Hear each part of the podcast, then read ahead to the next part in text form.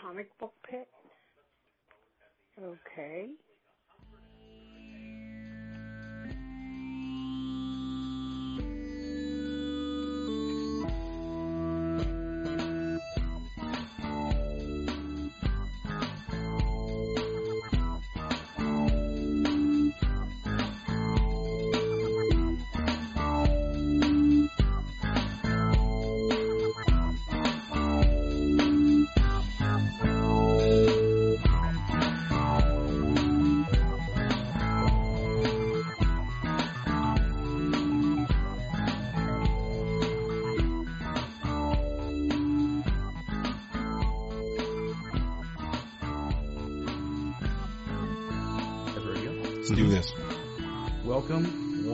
To Comic Book Pit, episode 272. I'm Dan. I'm Jared. I'm Sean. Oops, I got, I got you guys mixed up. I'm Sean. I'm Jared. There we go. And uh, this is our comic review episode, and we've uh, yeah, we got the uh, we got the daylight crew in the house today. No Scott, no special guest. That's right. He stuck with us. The the uh, ha- the uh, ham and eggers. Oh. We're the Today Show Weekend Edition. Well, I guess we can. We got a lot to talk about, so I guess we I think we should. I think we're more Kathie Lee and Hoda. We're the fourth hour. now that There's no drinking though. I know that's the problem. There's Yeah, no they- wine. They, uh, yeah, they do. They do their wine Wednesday. So what, Yeah. what's the Sunday edition? Sunday fun day. I don't. Sangria Sunday. Sangria Ooh, Sunday. there you go. And Molly. So, um, well, I- think probably uh, we'll just get started with the with the big guns, with the the biggest book that come out uh, has come out in the last couple of weeks, and probably one of the most significant releases of the modern. Four digits. Yeah, the, uh, Four digits. Well, we should say that it's the, um, the you know the biggest American or you know release because to be fair, um, 2000 AD, which is a comics periodical in in England, Mm. is uh, well over 2,000 issues. Wow. Yeah, How often do they publish? uh, they've been publishing since like 1970, uh, like the late 70s. So they're just cranking them out. Yeah, they're just they're just putting them out. Oh wow. Um, so, but we're talking about Action Comics number 1000, which uh, is uh, is a very significant issue. It's, uh, I mean, 1,000 issues of Action Comics. Right. That's, And that's nothing to sneeze at. No, and you're talking about the, the like the the math and whatever. I mean, magazines. I don't like 2000 AD. I'm not going to disqualify. I don't know how often it publishes. I mean, but you could look at like regular periodicals, like ma- if something's twice a month, weekly. Oh, whatever. sure. I mean, Us Weekly's probably at 20,000 issues, but it doesn't. Right. We're not going to herald that. Like, Yeah, but- celebrities Right. are just like us. Oh my gosh, a thousand issues of it. But, but, but also, I think those are a little more, you know, those aren't as. I They're disposable. Let's say Us Weekly. Yeah. You're disposable. You Exactly. get kept in the bathroom. A month or two later, you get thrown out. No one's Right. polybagging the uh, March 1997 Us Weekly. yeah, I think I am. magazines. Sorry. Sean I goes. really like Sean it. Sean goes uh, back issue diving for the Us Weekly. Hey, they're only a dime. I need like I need April through June of like 1989, and I'll have like my entire 80s run complete. Gosh. I would say the only I think the only magazines that I ever kind of like collected were um, like uh, events in history. Let's say Hmm, yes. 9/11. Like I've got the, I, I think Oh, you that's- mean like those life ones where you see at the No, grocery store and they're like, oh, no no no no this not- episode not- of Elvis Presley. no th- those are those are more like collectible like thick collectible. Yeah. I'm talking about like like the newsstand edition like I Like a think Time magazine for. for that week or something. I did that with the last episode of Seinfeld. Mm-hmm. Yeah. yeah, I did that with 9/11. Probably It shouldn't was- play with these beads. It's probably it was- affecting the audio. It was the the the issue of Time magazine right after like 9/11. And there's a uh, fine illustration of where our priorities lie. National national Yeah. tragedies, Right. 9/11. Yeah. Um, but I, but you know, but I also had like the Vanity Fair cover with, uh, uh, I I think like when the prequels came out, like the first prequel. Star Wars. Yeah. Okay. I I, I bought like every magazine cover with all like Liam Neeson, Natalie Portman, Ewan McGregor. Like Okay. I, mean, I had them all. I had like Entertainment Weekly, I had Vanity Fair, I had Time, and now I, I mean, and I think like I found them a couple of years ago. I'm like, yeah, these are all going in the garbage. I still have the Seinfeld magazines. I uh, They're in I, a box. I used to collect Maxim magazines actually. Oh yeah. yeah, like in my college days. I think everybody did at one point or another. I was pretty good too. When you're interested in porn, but like Yeah. without the porn. Yeah, for your for your software. Where it's perfectly okay that the cash register guy is not going to look at you funny because you want some porn. when you You want can get some Maxim. Yeah, when, When you want to leave a little to the imagination, When- Max. when you want some TNA, but you don't want the uh, to get it from behind the counter. Oh, that. I don't know if that sounded right there. But um, so anyway, so okay, so Action Comics 1000. I think uh, we've read it. Uh, Yeah. you've or I read it. Did you read, I read it, it. Sean? I did not. I wanted. you can leave. I wanted to pick it up. No, I okay. Fine. Here's, we're talking about the math though. I do. I have a copy on my desk at home of Action 600, and I have in an Action 1000. Mhm. And Action 600 was like 30 years ago. So I think it was like early 88. And so I was trying to do the math, and I, I, I never did complete the formulas. So it took 50 years for 600 issues, and then another 30 years for 400 issues. So I guess it works out. Does that sound? Sort of. Like 100 issues I guess it all depends on what their publishing schedule is. Like I I think think. it went weekly for a while in the 80s, yeah, Yeah. the 80s Action Comics went weekly. Yeah, you're right. So, I mean, yeah, the comic I- publishing is is. Cause I think I did the best. math one time for. uh I think it was like Fantastic 4 Mm-hmm. just to see. And then you know my math kept messing up. And when I was collecting Superman uh, regularly in the '90s, Action 700 was in that mix too. So it was like ten. It felt like every ten years. I, I forget what year it was. I just remember it was like long-haired Superman and like the Daily Planet globes like rolling down the street and he's trying to hold up. That's Oh, Action yeah. 700, and that was mid '90s. I don't think it was like '98 though. I think it was earlier in the '90s, like more mid, like '96, '97 possibly. So I don't know. I mean, it's again, I don't know the, the release schedule and how it's working out, but it feels feels like for every ten years, give or take, Mhm. there's a hundred issues of it. So, um, I don't know where I was going with that, other than math and, and like once a decade, there's a centennial issue Yeah. of, of Action Math Comics. is weird. I don't have 800 or 900. So like eight, when did Hmm. they occur? I'm not sure, but Um, I don't know. I mean, I'm sure we could look that mid up mid real quick, mid but uh, 2000s might have been probably. 800, and then when was nine? And how how did Probably they get to- during the New Fifty Two, and they just kept oh, track, and that's a then good they. point. That's a good point. I forgot that at some point. I mean, because the Yeah. New 52 went for five years. Hmm. You know, So it was probably roughly. around that time. So, well, the um, you know, so this anniversary issue, this issue 1000, um, was more or less like a celebration Very of much. Superman, like an an, an 80 year history of the Man of Steel, and um, geez, I mean, just about every Superman creator you could think of. Save uh, one. We talked about that last time we got together. Right, except for uh, Mr. John Byrne Yeah. uh, was not part of it. But I think there was, I, Hmm. I believe there was a reason for it, and I, I, I saw an article, but I. Oh, really? I, Was uh, it someone addressed it? I, I think it was addressed. Was it so- was it scandalous or just was it just like I, I, Boring. honest- I, I don't remember. I, I meant to go back and reread it, Hmm. and I, didn't. So that's that's on me. But um, it's okay? I, I had a pointless rant about the numbering system, so it's good. But um, I would say, you know, the one of the the biggest um, noticeable things about this issue was the, uh, you know, the last story. There's there's multiple stories in this issue, uh, but the very last one is Mr. Brian Michael Bendis. Is his it was his debut on Action Comics, which is a big deal. You know, I mean, it was a big deal that he was um, moving from Marvel to DC after 18 years, and his you know his first foray into the DC lore is Superman, Action Comics. I mean, he's he's taking what is thought of as, I guess, arguably like the, the flagship of Yeah. of DC Comics, and um, he's also going to be doing Superman, I believe, right? He's going to be doing both. Mm-hmm. Yes. Let me turn that off.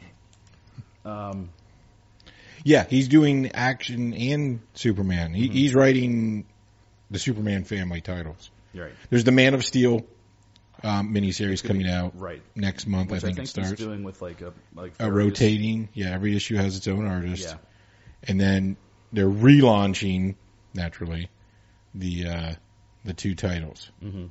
So yes, we got Action Comics 1000, but that we're not getting like 1001. We're No, I think he.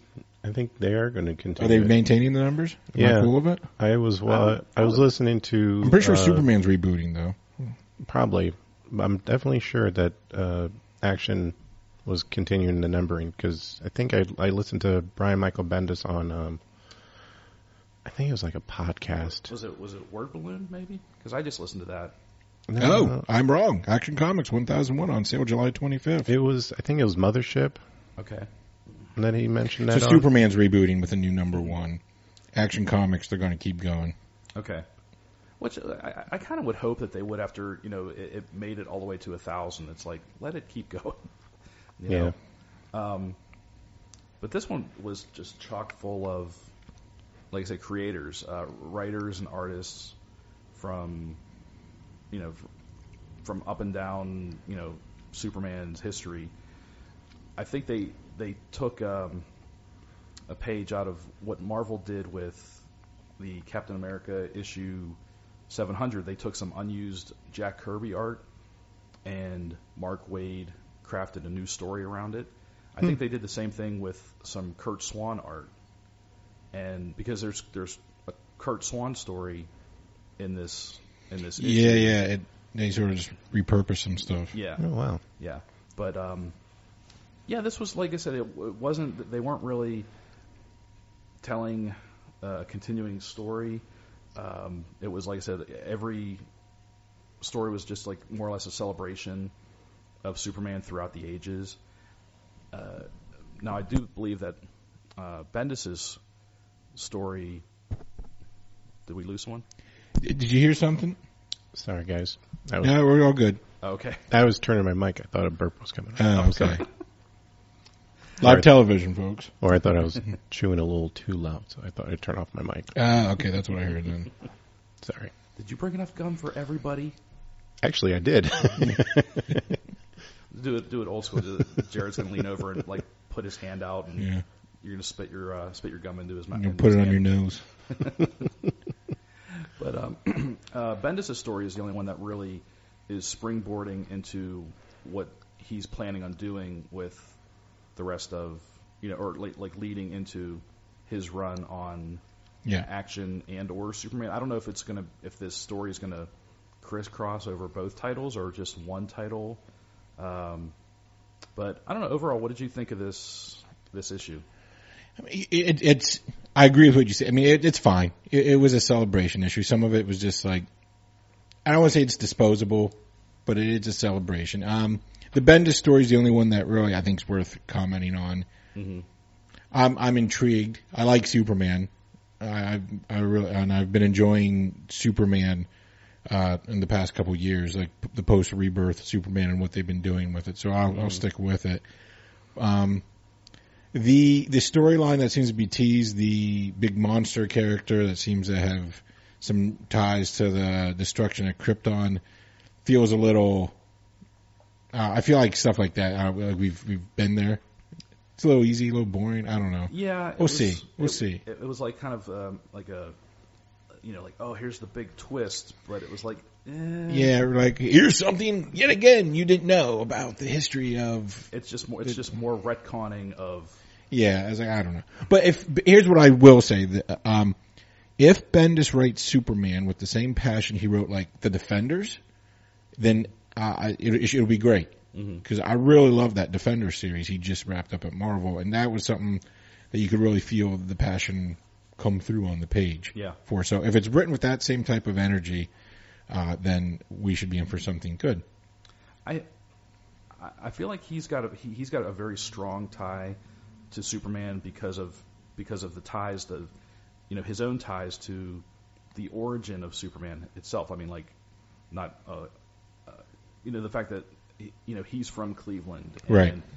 Um, uh, Siegel and Shuster, two Jewish kids from Cleveland. He's you know he's a Jewish kid from Cleveland who made comics, and and it, you know I I- listened to an interview with him um, a uh, couple of uh, no, just like last week, and yeah, it sounds like th- this whole thing was just like kismet. Like it Mhm. was just meant to be like him. You know, he he did as much as he felt like he could at Marvel.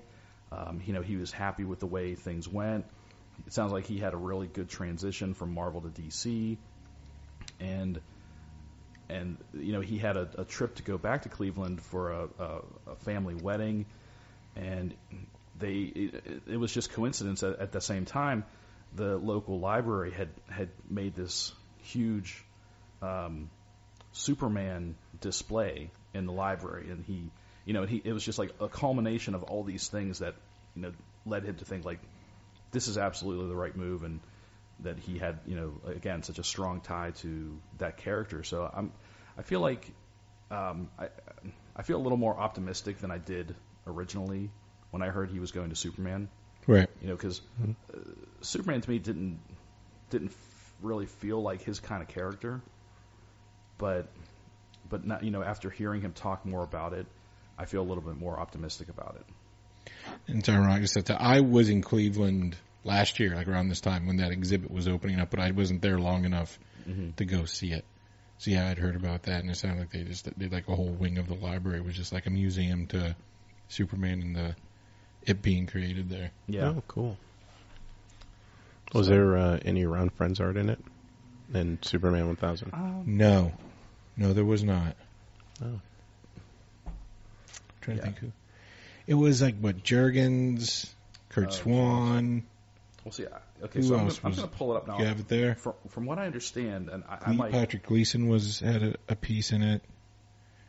Tom King and Clay Mann did a story, but they haven't done anything in Superman that I'm aware of, other than they're just creators du jour at DC. So um, I think unless it's been updated. Oh, okay. So here it's um, here's the character. Here's the creator list: uh, Bendis, John Cassaday, uh, Olivier Coipel, Paul Dini, Jose Luis Garcia Lopez, Patrick Gleason, Butch Guice, Geoff Johns, Dan Jurgens, Tom King, Jim Lee, Clay Mann, Brad Meltzer, Jerry Ordway, uh, Louise Simonson, Scott Snyder, Curt Swan, Peter Tomasi, and Marv Wolfman. I think a couple more that are not on this list, but but that's a pretty. I mean, talk about a who's who Yeah. of comics creators. I mean, that's that's an amazing. Didn't Steranko do like a cover for it He too? did. He he did one of there were there were there was a different variant cover for each decade, and I think he did the seventies. I believe so. I have the uh, Allred '60s cover. I think it is. Um, oh, um, Rafael Albuquerque did some art in this. Yes. Yes. Sir. He did. Um, yeah, it's so this. I mean, just just amazing. The uh, again the amount of talent that's in here, um, and the, uh, the, the the different covers. There's a, a Steve Rude 1930s cover, which is uh, pretty great. Um, yeah, Awesome. so there's yeah, there's one from every decade. Uh, I I got the digital copy, which ha- actually includes all of the covers. Oh, okay. Um, but you probably, Jared, you probably went out and got the I have the copy. physical copy. Yes. Which one did you get? The Allred cover, I figured. obviously. Yeah, Yeah. yeah. Which is, uh, hold it up for you. It's okay. I think he could have did better. This is the, that's the the Mike Allred cover. So Ooh. yeah. Um. So um, a little little more specifically about the the Bendis um, story. What do you think about the? Um, I feel like Jim Lee. I mean, yeah, I think he was. You know, he was probably right to be included in this. I don't know if he was the right one to do Bendis' story. I don't know. I don't know how to answer that because I, I know why Jim Lee did that story, and it's all just because Jim Lee's uh, the publisher Well, yeah. of DC Comics. He's kind of the man over there. So probably not. Probably not. I mean, it was fine. I, I, I didn't have any um, I think issues with the art on this story. Um, it, it's it's just a setup story where it introduces some big like world killing type monster with a tie to Krypton's past, and he's beating up on Superman, and Supergirl's there to help out, and it's sort of like it, it's very much a teaser story. Um, Right. and Jim Lee art's there because it's a monumental issue, and Jim Lee is a big muck muck at DC, and Jim Lee is Jim Lee. Yeah, he also did the he, he did the main cover for this for the issue, like the main like the Thinking maybe they should have had like a different artist? well. Question mark. Let me. So this is the that's the Jim Lee cover, which is you know it's it, it's good.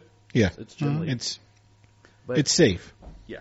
Yeah. So here's here's where I'm coming down on it, and just you know, and it's um, just in general. So yeah, the the art was fine. There was his his art is is good. I enjoy looking at his art, but I also feel like his art is reminiscent is of a time past. It's like like we look at maybe um, you know uh, Kirby and we're reminded of the '60s, or you know Buscema or Steranko and we're reminded of the '70s. Um, you know maybe Frank Miller we're reminded of the '80s.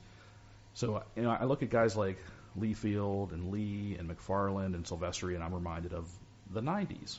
It's not a bad thing, but so their art is technically like it's it's like dating. I see what you're getting at. Yeah. I see what you're getting at. I mean, Yeah, it's there not- was no like vertical gritted teeth spreads. So it wasn't like a pure '90s throwback, but right. I know what you mean. Like maybe Yeah. if it was had like, if Gleason had drawn this story, because Patrick Gleason will be doing Action Comics. Patrick Gleason Mhm. just did the Superman run, which was fantastic. Perhaps, perhaps that would have been a little. It's like that uh, crazy. It's like that weird high school photo that you look back and you're like, "Ooh, I used to look, used to look like that." Yeah, it's. I mean, Yeah. and there- you know, it's it. You can wax nostalgic on it, and there's and you can still enjoy it for, for you know it's just the same way we enjoy old movies and music we grew up on, and and and comics and art that we grew up on. But at what point does it is it not right for you know for a story? Food for thought. Yeah, exactly. That, that's all I was just getting at. It was just I, I, if I had to nitpick at it, I thought the story that somewhere in this comic they would explain the return of the red trunks. I mean, there was all this hype about the red trunks are back, and I'm fine with that. I've always was team red trunks, Mm-hmm. but there's no explanation as to why the red trunks are back. I think, and I- I don't know if he was just being like, uh, if he was saying it just kind of tongue in cheek, but in the, interview that I listened to with Bendis, he addressed it to the point where he was saying like, um, like I can't believe this was a thing because you know he he wasn't really paying attention when it you know when the, the red trunks disappeared. I guess he wasn't really, you know, it wasn't in his whatever his field of vision or his you know he he doesn't really wasn't really paying attention when he was then on board um, DC and you know then becoming coming on Team Superman. He was more of aware. He was more aware of this was like a thing, and he was like, "Why is this a thing?" And and, I, and then I guess um, he said that he was actually going to address it in a future Okay. story. Now again, I'm not sure if he was just being like Bendis and just kind of Mm. like saying that like just jerking around, just being tongue in cheek, or if he actually is going to work that into a story. I can Just have like 30 pages of why there should be red trunks on, on 30, 30 pages of him looking through his laundry basket looking for his Yeah. red trunks. You know, It's like, damn it, it was so iconic. Why would I put him in the laundry and lose him? Well, it's because in this, I hope I didn't put him with the whites. And then Lois is mad. yeah, 'cause everything's everything's pink. pink. Everything's yeah. It's like, why? I like pink very much, Lois. It's like, Clark. Well, because this Superman, going back to like uh, the, the rebirth and stuff, like this Superman was born out of the Convergence storyline, where. All right, so so like when this Superman first showed up, like this with the Superman with the wife and the child, they were initially like refugees from a different reality, Mhm. and he was wearing the classic suit. Like he came, he was like from the '90s Superman come forward. Uh, and then there was like he was on his own little world and that convergence storyline, and then all the worlds converge, and then he they were destroyed, and then he was like a him, Lois, and Jon Kent were like refugees on the their current DC world Right. and laying low. And he was wearing the classic suit with red trunks, and then he was wearing some like black suit just to lay low. Yeah, wasn't he wearing like he had a beard and he, He was had a beard, like grew a beard because there was also the the main Superman, the the new Fifty Two Superman was still operating, so he stayed out of new Fifty Two Superman's way, and then there was that Last Days of Superman storyline where New Fifty Two Superman died. I forget why. He had some. He had AIDS, and uh, he died, and then so then the '90s Superman like came out of the hiding, and then we comes out of hiding. They show there's a scene where he like goes to like a dresser, grabs a suit out, and it's a brand new suit with no trunks, just all blue. Hmm. And then they revealed that this ties into like with, with Doctor Manhattan fiddling with the time stream, that Superman like split from and was like Superman Red, Superman Blue, mm-hmm. The- and then the New Fifty Two Superman was Superman Red, and then so like the spirit of New Fifty Two Superman merged with 90 Superman to transmogrify into Superman, which I thought was kind of a cop out answer. I like the idea of that this Superman and Lois Lane were uh, refugees from a, an alternate Earth. Yeah. That was cool to me. It was boring to just time on. But then in the, with the different, you know. and they said that it wasn't you know Barry Allen and Flashpoint that caused this split in reality. It was Doctor Manhattan playing games. So also kind of dumb, but I was like, just do it. Just go with this bold like we're different worlds and that world's gone. And Yeah. I like that. I thought it was cooler. I thought it was Can they bolder. just? I don't know. I mean, none of it's real, so it doesn't matter. But Can they just like woke up? Everyone just woke up one day and be like, you know what? We'll just change. I'd, had, I'd like- like a little like a little pop in my suit, a little pizzazz, a little splash of color. I say, holy moly, my eyes crossed when you were explaining that thing. I was like, whoa. Yeah, I felt like a moron explaining it. I feel like I need to look up the Wikipedia page on that one and be like, oh, okay, that's what he said. mm-hmm. That's what he said. Sometimes that's sometimes New that Fifty helps. Superman contracted the AIDS. I thought that was, I was like, whoa, man. Yeah, sometimes Wikipedia helps. Sometimes it makes it worse. Yeah. he didn't contract AIDS, by the way. That's not what happened. So He got the flu. so syphilis. overall, um, this was a this was a good issue. It was a good like issue that anybody could just read, right? I, w- I mean, would you? Yeah, totally, that? totally. Because It yeah, there's just- nothing that ties into it. It, it. Right. They're all just like celebratory issues, and then it previews what's coming. So it's a perfect jumping on point. Yeah, it's it, it- it's a it's a book that you could give to any Superman fan and just be like, hey, read this and I enjoy. it. love Man of Steel. That's my only knowledge of Superman. Cool. Don't read this. So, um, uh, uh, you had another Superman. I want to talk about Superman 45, tying into the Superman thing. Okay. Um, it was the final issue of this Superman run, the Superman run that started with the DC Rebirth uh, reboot about two and a half years ago. This was the Peter Tomasi, Patrick Gleason run of Superman, which I loved. It because I I've, I've talked about this before. It was the Superman I was just talking about, the the Superman that's married and has a son. And I was like, there's no way this is going to be fascinating. When you give him this much baggage, there's no way that this can there can be intriguing stories to tell. And I was wrong. Hmm. Boy, how do you how I was wrong. It's they. It, I loved it. I loved everything about it. It was so good and just so natural and felt right that Superman does have a ten year old son who's also, you know, part Kryptonian and has developing powers Yeah. and is like the Superboy now. And it it totally works. Superman was able to have his own adventures and still be Superman and have those stakes. He was able to include like the family in it, and it didn't feel uh, like hang-ons or anything. Like it, it You didn't forget about them. no, and just Superman being like trying to be a good father felt very apropos for Superman. Like it's weird because like um I also read Super Sons which ended too. All these books ended. Uh Supergirl ended as well. but like Super Sons was like uh, Damian Wayne, and so like Yeah. there's a lot of like our dads, and and I don't read as much Batman, and but I don't remember there being a lot of father and son in the Batman books when I was reading them. And, and it worked too, and it, it seems, and, and it, it actually plays into the type of relationships that they all seem to have. But for Superman, it was really strong. It really worked. There were some really good Superman stories. I kind of feel like this creative team being shown the door um, feels a little abrupt in a sense that I think they could have kept going. I think they had more stories to tell. I Oh, think they could have kept it going for a long time. Um, it, so it's kind of bittersweet to lose them for for you know the megastar coming to the team. hmm But at the same token, um, you know, Gleason will be doing the art on Action Comics, so he's not completely gone. And Bendis has said, you know, he's embracing everything that they did Right. and building on that. So the family unit will still be there and everything. So hopefully, like I said, I've, I've, and Bendis worked with family stuff with like um Jessica Jones and Luke Cage and stuff like that. So. A, a a superhero family is not foreign to him either, and, and that was really strong stuff as well. So, Right. like I said, if if that same energy is brought to this, it should be good, and I'm hoping it is because I really like these characters and I enjoyed reading these stories.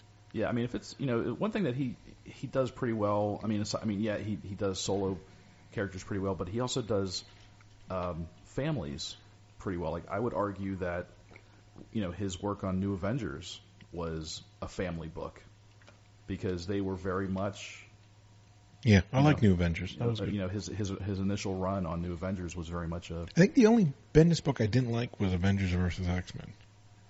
I never yeah I, I I didn't read that that that didn't I read the first issue and just hated it. yeah It just felt that tonally wrong. Yeah, that that whole thing just felt forced to me. I felt like they were they were just taking the two biggest uh, franchises that that they had, and they're like fight. Yeah, You know, it's like just taking. It's like if you want to take your Transformers and your figures and your your He-Man figures and be like ah mm-hmm. fight. that was kind of like let's pl- let's take our toys and make them fight each other, and then we'll make them a family. So, um, yeah, I, um, I remember. Uh, yeah, the I, I was a little skeptical when they introduced his son because I thought, uh, you know, it, it, that never really seems to work. Like Right. the heroes having kids. I mean, um, I think really the only ones that that have kind of worked were like, um, and I, I think it only has worked recently because of um, Jonathan Hickman. But when Hickman was writing the Fantastic Four and he had Franklin and Valeria to play with, I thought he did those really well, those characters. But other than that, I, I feel like uh, characters that have kids really it never really ends well. Like the the fans, the readers really don't gravitate yeah. to them. But you know, I, I read, I probably, I think I maybe read like the first three or four issues of Super Sons, and I, I loved it. I was like, this is the book I never knew I needed, Yeah. and it was it was so much fun. It was a because it was like just little versions of Batman and Superman because Damian was very much Very, kind of a dick, yes. like Batman, Yes. and and Jon was very earnest and very like um, wide-eyed, Yes. like, like his dad. You know, but they but but they they played off each other really well. Yeah, it was very. Uh, it, I loved it. Yeah, I loved it too. It was a great series. It's got like I think one issue left, and it's uh, closing off. But yeah, this the, the the dynamic between the characters. Yes, you can. They're their father. There's the sons of their father. They're their father's sons. I think I have to say, and right? But they're very much their own characters, and it was just a lot of fun, and it was unique, uh, and it just was a good read. For you know, the, it was like maybe like one or two like self-contained or two-parters, some stuff like that um, really enjoyable. Just and then just seeing like yeah, they're they're kids, and it's like you know sneaking out to go patrol or Yeah, learning or you know Robin's teaching Superboy how to be a superhero and stuff like that. It was just was a fun read, and they were and that's kind of where the comics are sort of like I feel skewed back the last few years is more towards brighter season. We've talked about this many many yeah. times. No, you're right. Um, just this sort of like the the, the Marvel movie effect hmm with everything. We're making comics fun again. Yeah. And uh, this was very much the embodiment of that. And so I, I'm hoping that that continues with Superman because these Superman books I've been reading were a lot of fun and were like very strong Superman stories, embraced what Superman can be and should be, and just told really good yarns with the character. Okay. Well, Cool. let's, let's like let's keep the Superman train rolling. We got a, a different. Uh, Sean, you've got a different type of I, Superman. I do. I think I can there? show it. Yeah. There you go. I have Superman, The Dailies from 1940 to 1941. So Now, explain what the for the since newspapers are are almost a thing of the past now. Explain to So our, what's our the audience dailies? what what what dailies means. Well, it, may, it probably stood for daily newspaper, I'd imagine. But yeah, Superman used to run in a newspaper. Mhm. How long? I have no idea. I'd imagine he's probably been in the newspapers probably a couple times within his 80 years of being around.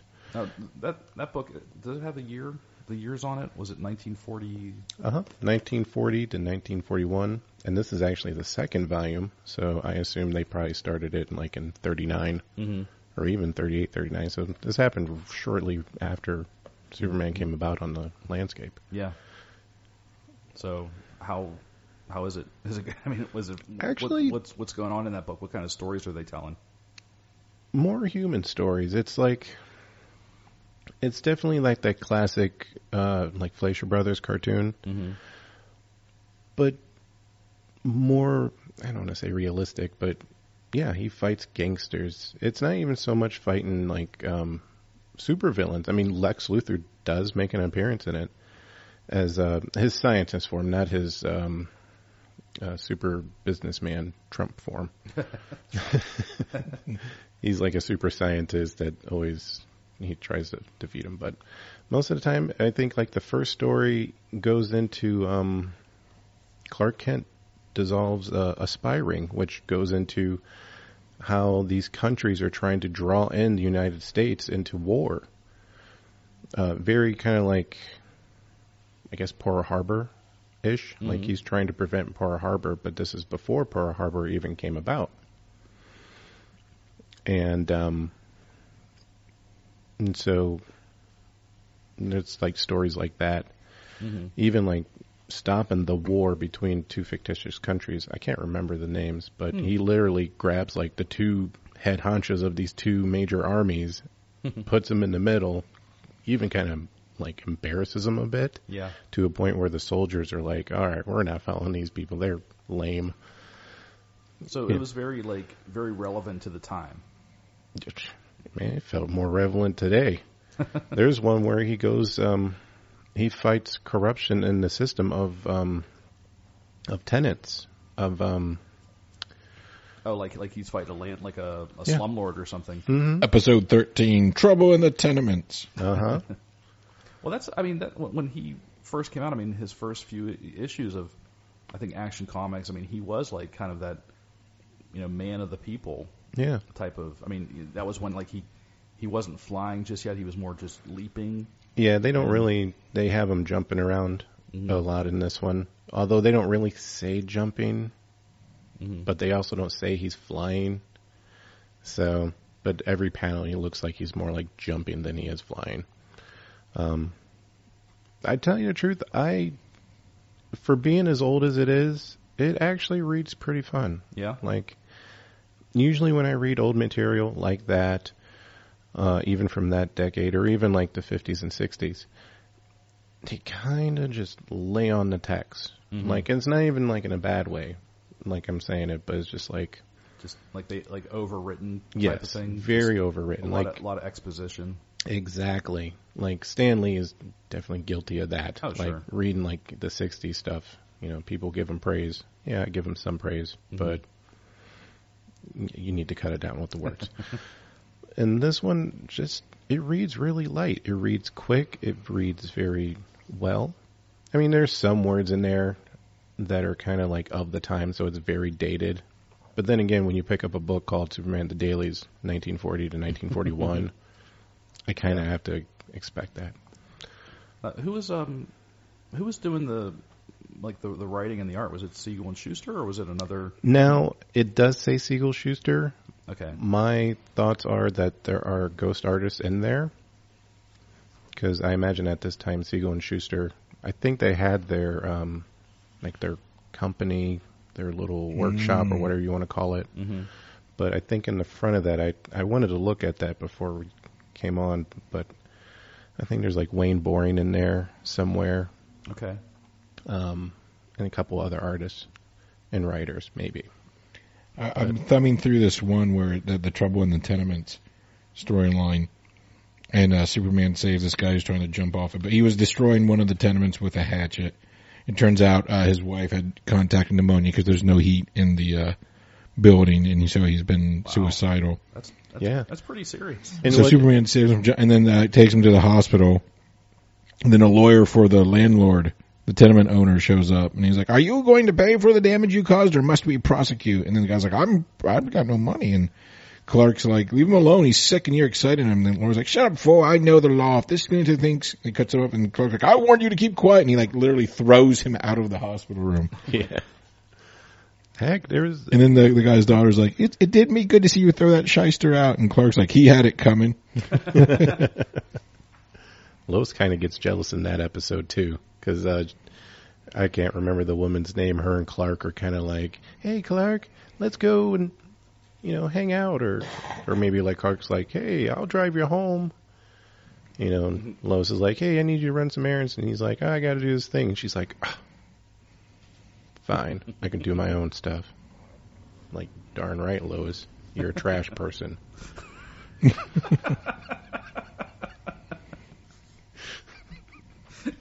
She is the worst, isn't she? she is. Oh my gosh, it's. I mean, I, I feel like she's probably written better now, but back in the day, she was just she was written so terribly. uh, it just and and and yeah, and I, I think I even I commented on it. Um, was it a couple weeks ago? You on Facebook didn't you yeah, post something? And I posted like a panel out of there. and yeah, I think it was like super. I think it, it was more on like uh, the slide against Superman because I think he saves her and she's like, "Oh, I'm so glad you saved me." And he's like, "Man, I could have Oh. been like in a relaxed chair Yeah, or something like that." like- and I was like, "Dang." I could have been relaxing, but I had to come over here and save you. yeah. Oh, this one strip, it's called uh, No Break, quote unquote, for the thug. In the first panel, uh, this guy's offering Superman, he's like, thirsty? Have some water. And Superman says, thanks. And then goes a few minutes later, and the guy's like, to another guy, like, the knockout pill seems to have no effect on him. Like, you keep talking to him and I'll do the rest. And talk about lust, you're bursting with, I don't know what that means. And so, and then, uh, the other guy takes this blackjack and tries to hit Superman over the head with it. He's like, the blackjack, it broke! And Superman's like, right, and now it's my turn to break. You. this is. I think I kind of like. To tell you the truth, I kind of like in Clark in this one too because Clark does a lot more than just. I mean, they kind of put Superman in there. Sometimes it seems like in those stories, Clark was the main character and Superman was the fun part. Mm-hmm. In which it probably still is to this day, but I always kind of feel like emphasis is always on Superman. Mhm. But it seems more like this is Clark's story. Clark Yeah. is the is the people that we are relating to Well, that, and he kind of gets like some good stuff in there. Like it's Clark that breaks up the spy ring. It's Clark that finds corruption in the tenements.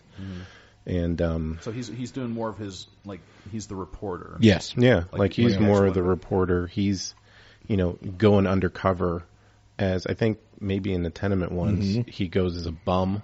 Mhm. And Package wrapper is what he tells the lady. And then, yeah, like because, he because that was a job in the in 1940. but he goes undercover as that. Oh, he goes undercover as um he he's he's kind of undercover in the first one, but he's a reporter. But he makes himself blackmailed. he's a hobo in this one. Yeah, and the hobo one. I mean, he dresses up, and I mean, he still looks like Superman, but he's silly. He's It's like this Superman, buff yeah. bum. But got, I like, mean, patches on his blazer and everything. I mean, it works. um, but I've been, I generally been liking this one. And the last story I'm reading is, um, I haven't finished it yet, unfortunately. But it was, um, I think it's called "The Meekest Man in the World."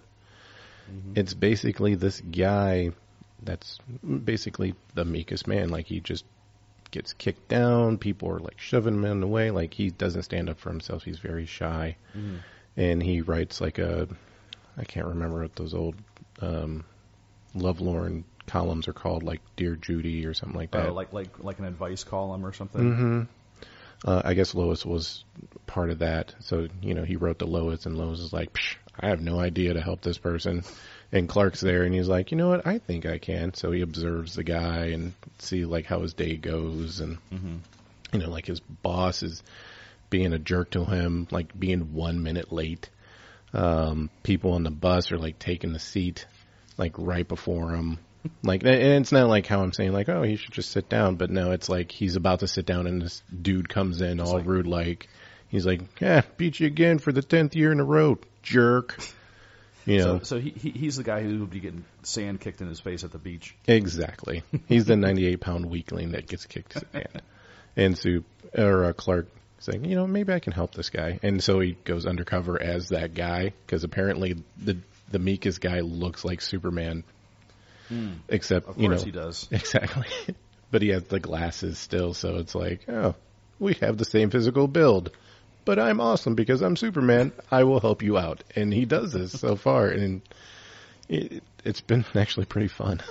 So this book has just been super fun. It kind of, to me, that's always been kind of like that Superman for me. hmm I kind of always, I, I always kind of gravitated at. Like I always had fun watching the Fleischer Brother cartoons because it was just like that. Yeah. But this kind of gives it more depth, or you know, He seems to leap more in this one than fly. yeah, he's definitely a leaper. And yeah, it does say Siegel and Shuster in all the strips, but yet the art style clearly changes as it progresses. hmm I mean, it, it's working on a house style, but it is you can tell that it's not the same person drawing. Yeah. You know, and I wouldn't expect that any less because I mean, during that time, Superman was like the biggest thing at that time. So for have Siegel and Shuster to do the strips and do the probably the two uh, Superman books, action, and uh, I think Superman one was around by that time. So Mhm. you know that seems like a lot, I'd imagine. And I think the animated series was coming out, or the animated shorts Well- was coming out, and they had a hand in the beginning of that. And probably the the radio show, Mm-hmm. Yeah. which I, I didn't know this, but apparently the the a lot of a lot of a lot of Superman lore that we know of now that we that has been around forever actually was a result of the radio show. Mm-hmm. like the Daily Planet, um, Jimmy Olsen, Perry White, like a, a lot of those characters and a lot of those, Kryptonite. yeah, yeah, exactly, Krypton and Kryptonite, a lot of those things that make up Superman, um, you know, that that we take for granted that like, oh, it's been around forever, didn't come from the comics, it came from the radio show. I wouldn't even doubt it that the Fleischer brothers are the one that says he flies, because I think they had him uh, leaping in the first couple, like maybe one or two, Mm-hmm. and then I think they dropped it by the third that he's just flying around. Now in the in the TV show, he flew, hmm right? But that was in the fifties. Oh, that's right. Okay. You talking about George Reeves? Yeah, the black Yeah. and white, right? Yeah, that was in the fifties. Yeah. So by then he was already flying and Yeah. okay. Which I think is a good move. I mean, it, it's kind of silly to think that he'd be leaping 80 years later, but like, I'm going to save the day. Leap, leap, leap. It's like, can you get here any faster? exactly. Especially since your tagline's faster than a speeding bullet. I guess you can leap really fast. Well, the next right? part is able to leap tall buildings in a single bound. Well, that was before he flew. Yeah. Well, I guess. Well, I mean, he could always Well, like, run really fast. Yeah, I guess. He could just- Yeah. so I don't know. There's that one strip where he tries to catch a bullet that someone shot at Lois Lane, and it deflects off his hand and hits her in the temp. And that's another thing I kind of liked about this book is Superman kind of messes up a little bit. Not so much like making bad decisions, but like he Mm-hmm. slips the the bullet bouncing off his Mhm. hand. It kind of slips out of his hand. Although it's kind of questionable that Lois would survive that because of She's just stunned. Wait, wait. yeah. What, what, Yeah. what happened? It, it bounced off his hand. It bounced off It, the, bou- his hand. It, it ricochets slid off, off his, his hand a bit, but it ricochets and hits her like on the side of the noggin. Yeah. and she's out, and she's like, "Oh, she's just passed out." I think it was a low caliber gun, so it probably didn't have much force behind it anyways. still. It, it- I'm sorry, that doesn't know how that works. It's like a snub nose 38. Remember what's the, uh, you mean like a it Dillinger? Goodfellas? Goodfellas where Pesci like grabs that lady by the head and go pop pop into her head and then it doesn't go through because it's a low caliber gun. You mean like a Bullet doesn't- Dillinger? Mhm. Well, that's what that, that that's stuff. what a some- Dillinger is. some- We're just like yeah, no, you're right. Some low caliber guns will, I'm you know, pretty sure They don't have that much force behind it. yeah, enough to kill a person, but not Penetrate know, through. Yeah, So if it, so if it did, I I'm like pretty sure slippery, this was like a handgun, but it's a Desert Eagle. no. No, because he goes to catch it and he's like slippery little devil. yeah, but that's what the part where I was like, I don't think Lois would survive that, but okay, I'll buy it because it's she, comics. she's just mildly concussed. All right. Well, that was uh, that was a lot of Superman talk. It was, but there's nothing Yeah. wrong with Superman No, talk. no, no. Hey, we, yeah, we probably he don't. he started this all, so in No, some aspects. No, you're absolutely right. That was uh, yeah. So that's, that was Superman corner. I mean, he has been around for 80 years, so Yeah, that's true. We got to give him give him his props. and I'm kind of glad that they celebrated that his publishing date was in April instead of in June because I think uh, uh, Action Comics number one is dated June, but since back in the day newsstands Mm-hmm. they would have it like two three months ahead of time so Right. the comic would last longer. Mm-hmm. That's why like Fantastic Four is November first, but really I think it came on stands like in September or yeah September Okay. something like that. Cool. All right. Well, we'll keep um, we'll keep going here. So, um, I got a couple other. We can talk about a couple other books, then we'll probably wrap it up. Um, but I read uh, a new book that came out, uh, I think last week or two weeks ago, from Image called Skyward. I don't know if you guys saw this on the stands or read it or anything, but it was written by uh, Joe Henderson, who is he's actually the showrunner of Fo- that Fox show uh, Lucifer, Oh, okay. and it was drawn by Lee Garbett, who I guess more recently um, he did uh, like a Loki that Loki Agent of Asgard book from a couple years ago, um, but he also did the uh, uh, Batgirl when it was st- uh, the, sp- when the spoiler became Batgirl. When she had that kind of like purple and Mm, black yeah, yeah. outfit, Okay. um, I forget, I forget her Stephanie. It's, I forget her name. Stephanie Brown. Yeah, Stephanie Brown. Stephanie Brown, yeah. And I really liked that book. Like that was a good, like that iteration of Batgirl. I really enjoyed, and most of it was because of the art. The art was by Lee Garbett, and um, so these so they're doing this new book called Skyward. And it's kind of like a science fiction adventure, action adventure book, um, but it's more of like a it's science fiction, but it's I would say it's still kind of in the modern day, and um, so what happens is there's this event that's called they call it G Day, where um, it, it's not explained. I mean, everything that happens in the first issue is it, it it's a little bit of setup. Like it, it shows you what happened, and then you get like maybe in like the first five or six pages, and then the rest of it is like 20 years later, showing what life is like. So there's a, there's an event that's not explained, but basically um, Earth's gravity turns from normal to like a like a low gravity environment, just out of nowhere. Um, the the characters are just getting ready; they're doing their morning routine, and next thing you know, there's like a coffee cup like just floating in the air, and the coffee's floating out of it, and like little bubbles, and and the the one character um, they they go outside to go for the, for their run. It's, it's the main character's mother, um, and she floats away. Like there's like cars and other people and like a tanker truck, and everyone's just floating away. And then it cuts to 20 years later, and the main character who was she was actually a baby, like just a, practically a newborn. So she's like in her early 20s. So her entire life is that's all she's known is this low gravity environment. But you know, humans being the resilient people that we are, you know, it's 20 years later, like our our entire world is different. Um, and she's a um, she's a courier, or like for this delivery service, and so you know we get to see a, a glimpse of her life, and you know for her every day is like amazing because she's literally like flying through the city. Hmm. That people are just like that's how they that's how you get around now. Like the idea of walking is is weird to them. like it doesn't exist anymore. Almost like you don't walk from place to place. It's like you fly from place to place, or you or you're you're tethered and you jump from place to place. It's like everything is just you're just floating. Kind of like on an International Space Station, but you know, and super. Yeah, big. and, but in like a, now, you know, because it's just the first issue. Um, you know, we, you just get a small glimpse of what the world is like.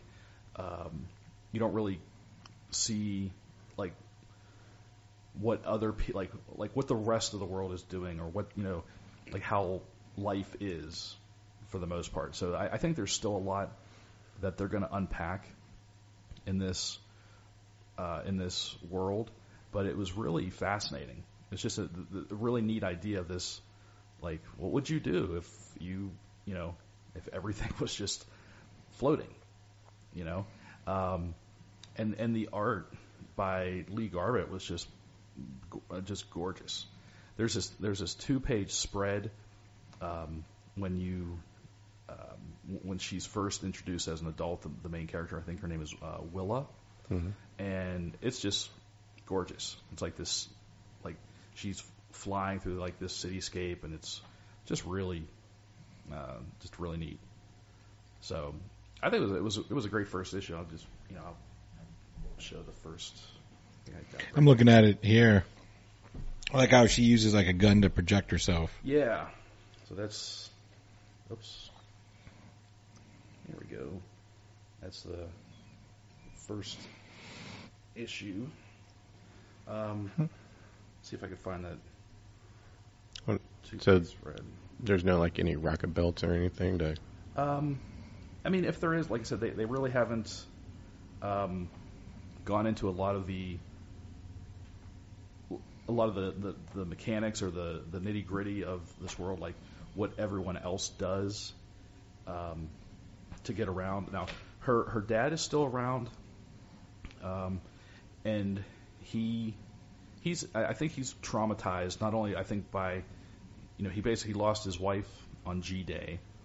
Uh, but I think there's been subsequent trauma, and they, they didn't go into it. But he's uh, he hasn't left his apartment basically since G Day. Like he refuses, he doesn't want to go outside Mhm. because he doesn't want to be subjected to the low. Even though he, no matter where you go, you're still subjected to the low G environment. But you know he, in his apartment, he's kind of like tethered to everything. Like he prefers, I guess, not to float around that much. Um, but it, they they lead you to believe that um, he has knowledge of of why this happened or how it happened, and that there may be, you know, he, he may be able to reverse it. So, but they they never really at any point go into just who he, he is or what he can do or what you know is he a scientist is he with the government or so there's there's a lot to unpack, like I said, not just from the world building point of view, but from the characters. Um, but the but the first issue, like I said, it was really um, I was kind of drawn in immediately. It was very very compelling. It was a lot of fun. It was just seemed like a really fun world, and the um, the art, the colors, everything was very uh, very bright and very um, like it, you know it, it, like it's different than most. I guess what you would consider like a like I, don't know if you can say this is a post-apocalyptic world. It's not like there was an apocalypse, but like it was like a world-changing event happened. This is I feel like one of the few books where it was, you know, like things things changed radically, but it was still Life went on. Every, Yeah. Everyone it looks like they adjust. I just skimmed Yeah. through it real quick. It looks like the father feels. so he mu- I don't know. There's no story there, but it looks like he feels responsible for the low G Mhm. event, and then also seems to have an idea how to fix it as well. right because it, Spoiler alert. in, in the beginning he kind of had like a like a Jor-El moment where you know when the when the low G started happening, he said something like, um, "I knew it," or Mhm. or "I knew this was going to happen," or something like that. So Yeah. so yeah, he's he's kind of like the Jor-El of this of this book, but he's still around. So so hopefully he'll you know it, we'll see what his story is, but. No, this wa- I, this was a really fun issue. I'm looking forward to more of it. Awesome. So, so what, uh, anyone got anything else? No. Oh, all right. You're up. You got something, Sean? I guess I am. I do. It is. I didn't mean to bring visuals, but I didn't write notes, so that's why. I'm How not dare the you on professional. this, this visual podcast bring visuals? Oh, that's right. I'm just shrugging my shoulders. Mm. On the audio part, Yeah, you we- guys can't see what I'm doing. the people that are seeing me now. I brought, brought Lulu and Mitzi, or I should probably say S. Eddie Bell's Lulu and Mitzi. Story. A couple years back, uh, not way back, but sometime back, uh, a mutual friend of ours by the name of Nick Marino. You might have heard of him. Friend of the show. Friend of the show. I think he even did like a theme song too. Yeah, the, he's he's he's still the pod father. The Podfather. There you go. Uh, he was moving out west, and he was trying to get rid of some stuff. And he was like, "Hey, here's some books. Do you want them?" I'm like, "Sure. Let me take a look." So I grabbed this book out because it looked really interesting. Because just weird characters and uh, just looked like a very fun read. Very interesting. Mm. So, and I put it on my shelf, meant to read it, and it sat. and for a couple of years, I'd say, "Oh, I'll look through my books, see what I want to read," and I saw it there. and I was like, "All right, I'll try it." Read, and then like two, three pages, I'd stop. Life got in the way, or it kind of was like kind of dragged. Mhm. So I was like, "All right, put it back on the shelf."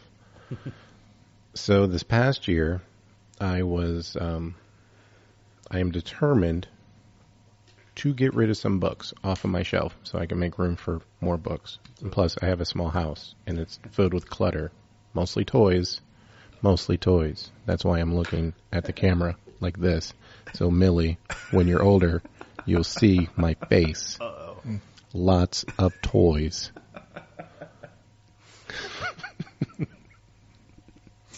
You're killing your father, Millie.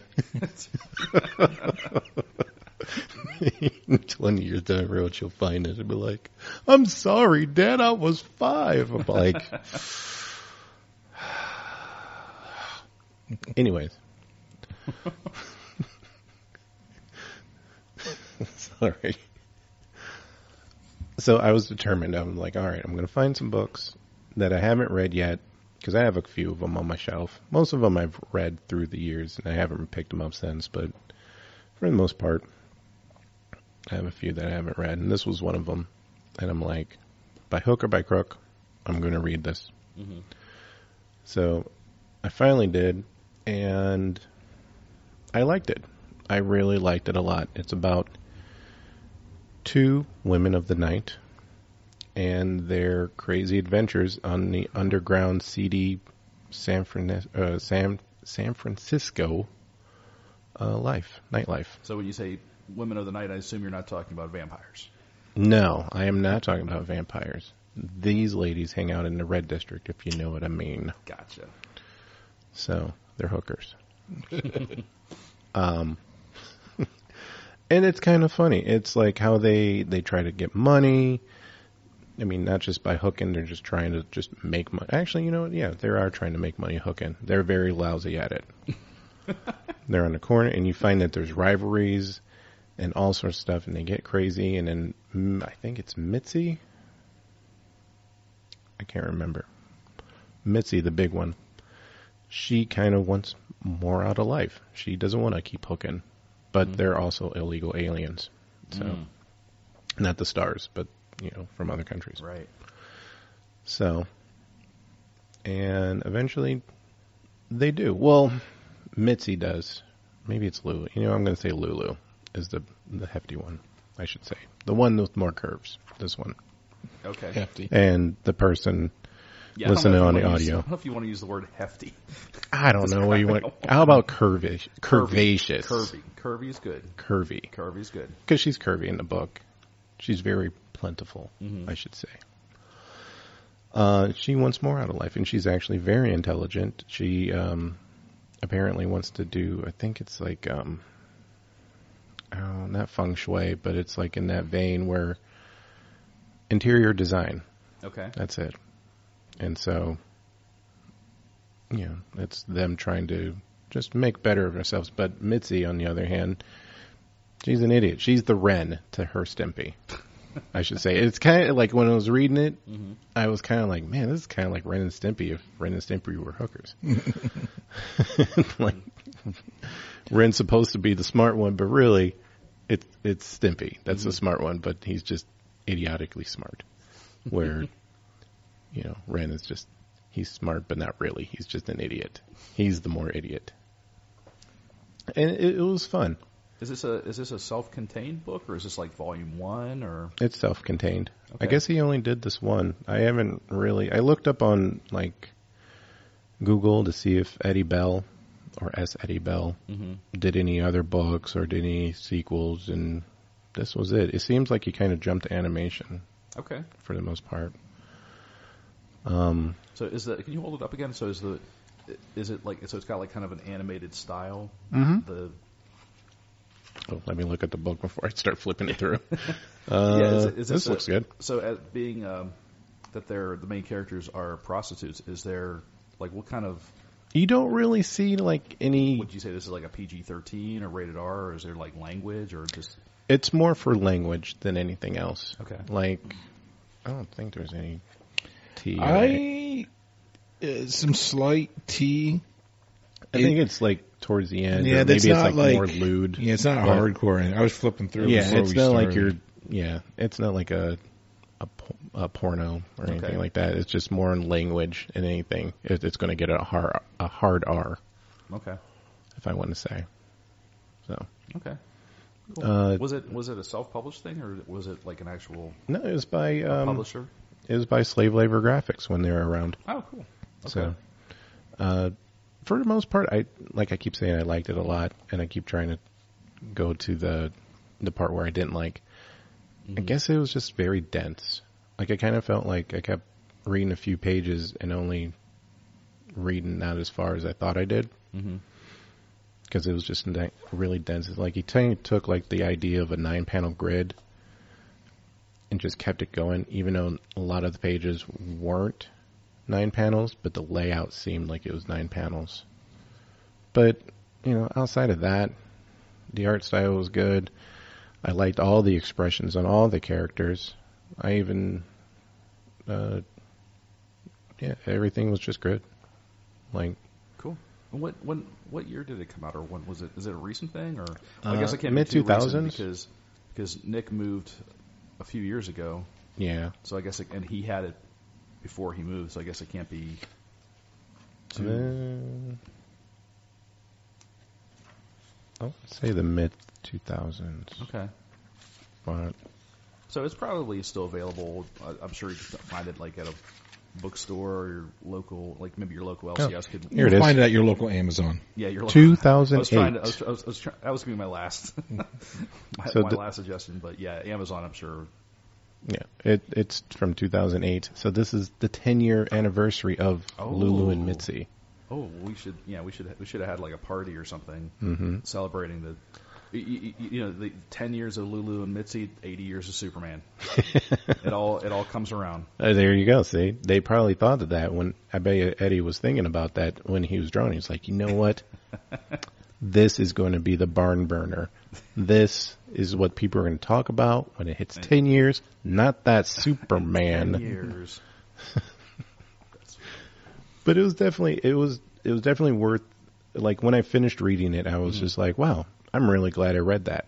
And I was really glad that I, I went through it. There's actually a one page comic in the back. Mhm.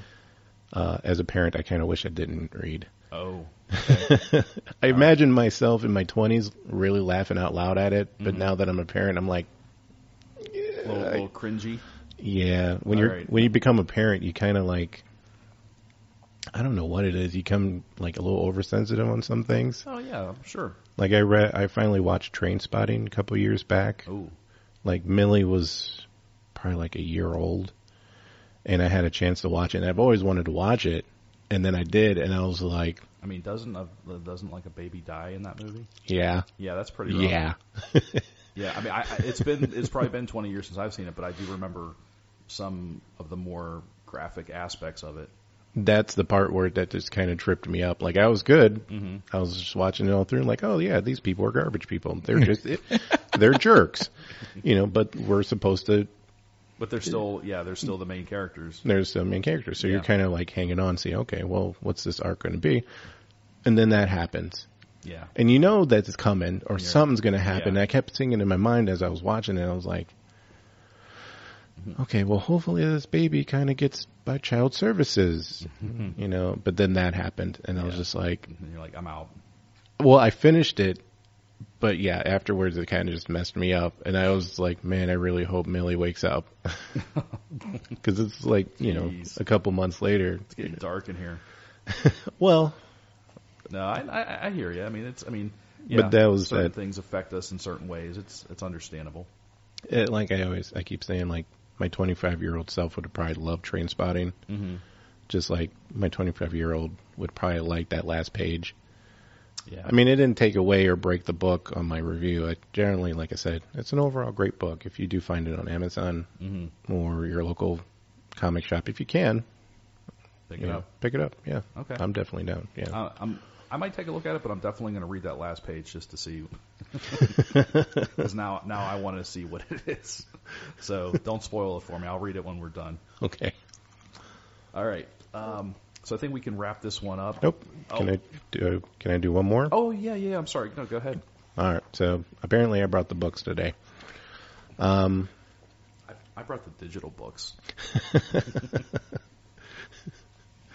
well, I would have, but What do you got? all right. So I'll try to keep this quick, since we're trying to wrap it up.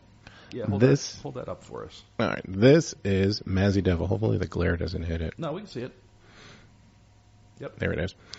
This is Mazzy Devil or Girl with the Gun uh, by Aaron Bordner of Fremont, Ohio fame. If you haven't heard of Fremont, Ohio, you are definitely missing out on a tourist trap. I'm kidding. It's it's not. If It really isn't. If you haven't heard of Fremont, Ohio, join the club. I like to tell people that it's 20 minutes away from Cedar Point. And then when they say, what's Cedar Point? And then I'm like, get out of my house.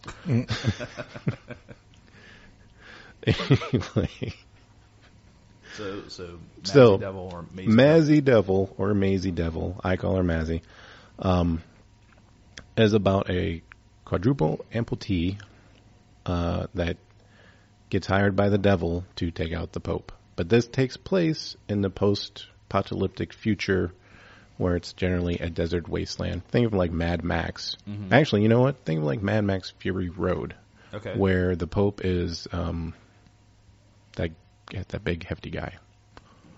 I can't Oh, remember his um, name. What's his Con- name? Something Joe. Um, Yeah, Im- Im- Morton. Immortus Joe. yeah, something like that. basically the guy with all the teeth looking and the With crazy with the hair. mask and- yeah, the mask. okay. So that's the Pope. And That's the the Pope. Pope. Okay, I'm Pope wants to ruin the world even more. Like I guess he wants to blow it up. Of course he does. And so we got the. So Mazzy gets hired by the devil to cap the Pope because there's not going to be much for the devil to do, apparently. So, and she has 30 seconds to do it. So, she does, sorta. Well, actually, she fails. This book, the entire book is actually full of failure. She actually sucks at her job, but kind of succeeds as well. So, in the first part of it, she teams or she fights the Pope in a gun out battle. By the way, this is all like very 90s. Like I was actually reading, I was like, holy moly, uh, with all the gun debate that's been going on in the last couple months Mhm. or years, if you want to say. So reading this, I was like, oh man, this is really like pre-gun debate. Right. So I'm reading this stuff and I'm just like, oh man. But I, the nostalgic teenager me, angsty me was reading. I was like, yeah, this is still awesome still though. so she faces off with the Pope, fails, but still blows up the world and makes it even worse.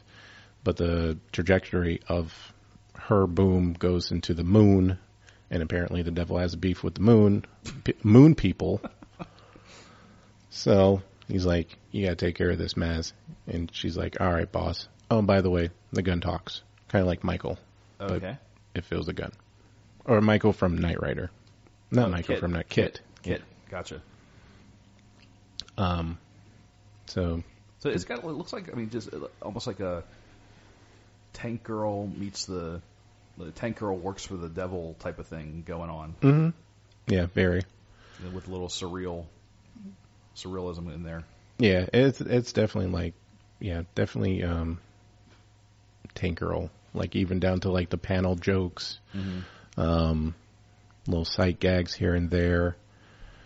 Uh just an oddball book. But as a teenager, I really loved this book. And it kind of holds up a bit. Like I'm looking at it from like a, a 38 year old reading it because I can I remember myself reading it as a teenager. Like the first two, there's actually three issues in here now. He finally collected it Oh, okay. uh, into one book, and um, like the last one, I haven't read. And to tell you the truth, I kind of wish I would have read it as um, as a new person. Mhm. So I guess I should probably give more uh, history. Sorry to keep it long. No, you're fine. So Aaron Borner actually taught me the ways of comics. Like, I mean, I knew comics existed. I read comics before I met him, but he was kind of he was my art teacher. Mhm. I should probably say. I always say mentor, but really, he was like an independent art teacher. He actually wasn't in school at my high school or junior high. A friend of mine was like, "Hey, I'm taking these art lessons from this comic book artist." And I was like, I would like to do that. I want to be an animator, and comic books are kind of like storyboards because I wanted to be a storyboard artist. So I met him, and I totally insulted him the first time by saying, "I don't want, I don't know what's the big deal about Star Wars." Oh, Yeah, and he was like, "You need to leave." so this 15 year old that's shy, I was like, "Okay." I actually thought I made him mad, and then I find out I didn't. Um, Did he seriously kick you out? no, I was on the way out. Oh, okay. But I said that because I, hey, I was more of an Indiana Jones fan. I'm sorry, guys. like, don't get me wrong. What- if you're talking about. what a about, weird division. I didn't realize that, that there was like camps that didn't cross over. that's right. well, I, at the time, I wasn't much into Star Wars. Is it, I the Harrison Ford, the, the Venn I, diagram of I Harrison was actually Ford more fandom. of a fan of Harrison Ford than I was anything else. But it was like, well, if you're trying to break it up in the in the pop culture camps, I mean, I wasn't much into Star Trek yet, and I wasn't like I saw the the trilogy when it came out. Well, not when it came out, but eventually, probably on VHS or something. Mm-hmm. You know, that was Okay. great, but I saw them as movies. But Sure, I'll, I'll grant you this Han Solo business, but for my money, Witness is where it's at. you sh- you a- shut up about Witness. That was a great movie. I'm a, I'm more of a regarding Henry man myself. I didn't see that one. but I was into Indiana Jones. I mean, all it was my jam. That's actually a really good movie. We can all agree that Air Force One is hot garbage, though. You shut your mouth. Get off my plane. anyway, But I was in the Indiana Jones camp. I'm sorry, I was. I that was my jam, and Ghostbusters was my jam during that time, and it was just like, I'm there. Mm-hmm. So Star Wars and Star Trek didn't really gel with me until later. I'm probably more of a Trekkie though. So, although Star Wars. Anyways, Keep digging that hole, Sean Atkins. Keep, digging. the- you know what? I will. you hours- need to Star leave. Wars sucks. If Scott was here, I would tell it to his face. I'd be like, "Up yours and your little midichlorian count." uh, what, three hours later, Sean's be like, "So I, I think I'm definitely more of a Captain Picard fan. No, than a I'm Captain Kirk. fan. I will tell you And this now, and I will look in the camera. I am a Kirk fan. He is awesome. I don't care how many red shirts you have to kill to get the job done. And we're like, weren't you talking about a comic book at some point? This was your art mentor. My art mentor, getting back on the business, which I kind of forgot already. Anyways, oh, uh, the third issue, and I'll wrap it up. and that's comic book fit, everyone. Thank you very much for being here. Their third issue, I heard so much stuff about what he was going to do, and like I was talking to him about it, and you know, all these conversations, and then it dropped off, and he was doing like uh, another book, like I think it was like Alice or Poison Elves or something like that, and I just kind of like was like, all right, well, I mean, I knew of it and I knew he had pages done, but he and I would ask him every time I came back from college. I was like, hey man, when are you doing that mask? Because I I didn't care for Alice and whatever book it was. Um, I mean, I'm I work on was it now. constantly shitting in your friend's mouth. No, I mean, I'm working Star on Wars. I'm working on his books now as a as a cover artist here and there, and you know I like it, and I've read his other stuff. But Mazzy was always like I had a soft spot in my heart. So when I found out he was collecting it all, I was like, hell yeah, I'm going to buy this. So I read it, and I read the third issue, and I, I liked it, but it seemed like it kind of fell short. Sorry, Aaron, if you're going to listen to this. Um, as a fan, I just was kind of like, oh man, I kind of, I guess I kind of wished I didn't know that he was going to have like Guar and like all this other stuff to it. And then what I got out of it was like a few things that he talked about, and then that was it. But I guess if I was coming in like whole cloth, didn't know, I would have loved it. Mm-hmm. As a angsty teenager, I would have probably loved it. As a 38 year old, I still love it. So, and I still am not let down by it. And then he said, I think I posted a picture of it, and he was like, "Yeah, I'm totally gonna do Mazzy and Devil in Hell," and I'm like, "Hell yeah, I'll be down for that." So Cool. overall, get it. It's So- at his website, I think, or you can find him on Facebook. He's everywhere now. So Well, we'll, we'll, He's omnipresent. we'll put a link in the show notes for him. So this book, did he draw this book like 20 years ago? Did he draw this book recently? Did This this final installment. Tell you the truth, some of the pages I do recognize from like 20 years ago. Mhm. Um, some of his feel it feels like it was like also used as promotion promo art that he used to do like for his tables. Um, I can't remember why he decided to do that wide Okay. panel stuff, but I want to say probably 20 years ago. Okay, so Like his new stuff is a little more rubbery, not not rubbery, but it definitely has soft curves. Where that was more like hard edge and you know a lot more lines. He's kind of calmed down on that since then. but I generally loved it. it I think it. Any fan that, of Aaron or like a Tank Girl would probably enjoy this book. Okay. Cool. Yeah, like I said, we'll we'll definitely put a put a link to uh, to his website or his Facebook or wherever you can get his work Yeah. in the show notes so people can check it out. Okay, great. Um, okay, so do we have uh, anything else before we break? Is that it? I think just uh, to settle the score once and for all, the correct answer is always six days, seven nights. Oh, you dropping the, dropping the Anne Heche on us too. dropping an Anne Heche bomb on us. Terrible. How dare you? Uh, that's it. We're, we're, we're closing this out. Oh, All so right. was the one that he did with Robert Zemeckis? I saw that, and that was kind of a piece of crap. Oh, with, uh, Michelle, Pfeiffer. Yeah, Michelle Pfeiffer. It's I an literally- early 2000s movie. I literally saw that in the I theaters because of him, Was and it- I was kind of let Was down. it Firewall? No, No. no, no, no, no, no. It Oh, was boy. like I want to say You Lady in the Water, but that's not right. no, it's not. Le- no, no, that's. Is it, I think it's like a one-word title. Harrison Ford gets mad at his wife and drowns her. Spoiler, but it's been like Oh. 20 years. Oh, was it? No, not presumed innocent. That was a Tom Selleck movie, I think. Um, I think I know what you're talking about. He's he's accused of murder, like murdering his wife, and it, or he's he's accused of murder. What lies beneath? Yeah. Oh, okay. I'm thinking it's a different movie then. Okay. Well, I think it's a the wife finds out that he's a lot more. There's a lot more to him than she thought. Came out in the year 2000. Mm. Okay. I saw it in theater. It was That was a not Y- worth my that was eight bucks. Y2K movie. Okay. So that was our that was our Harrison Ford minute. This is Harrison Ford Pitt. All right, so you've been listening to Comic Book Pit. This has been episode 272. I'm Dan. I'm Jared. I'm Sean. All right, and uh, stay tuned and for our next episode, 273, and we'll see you later.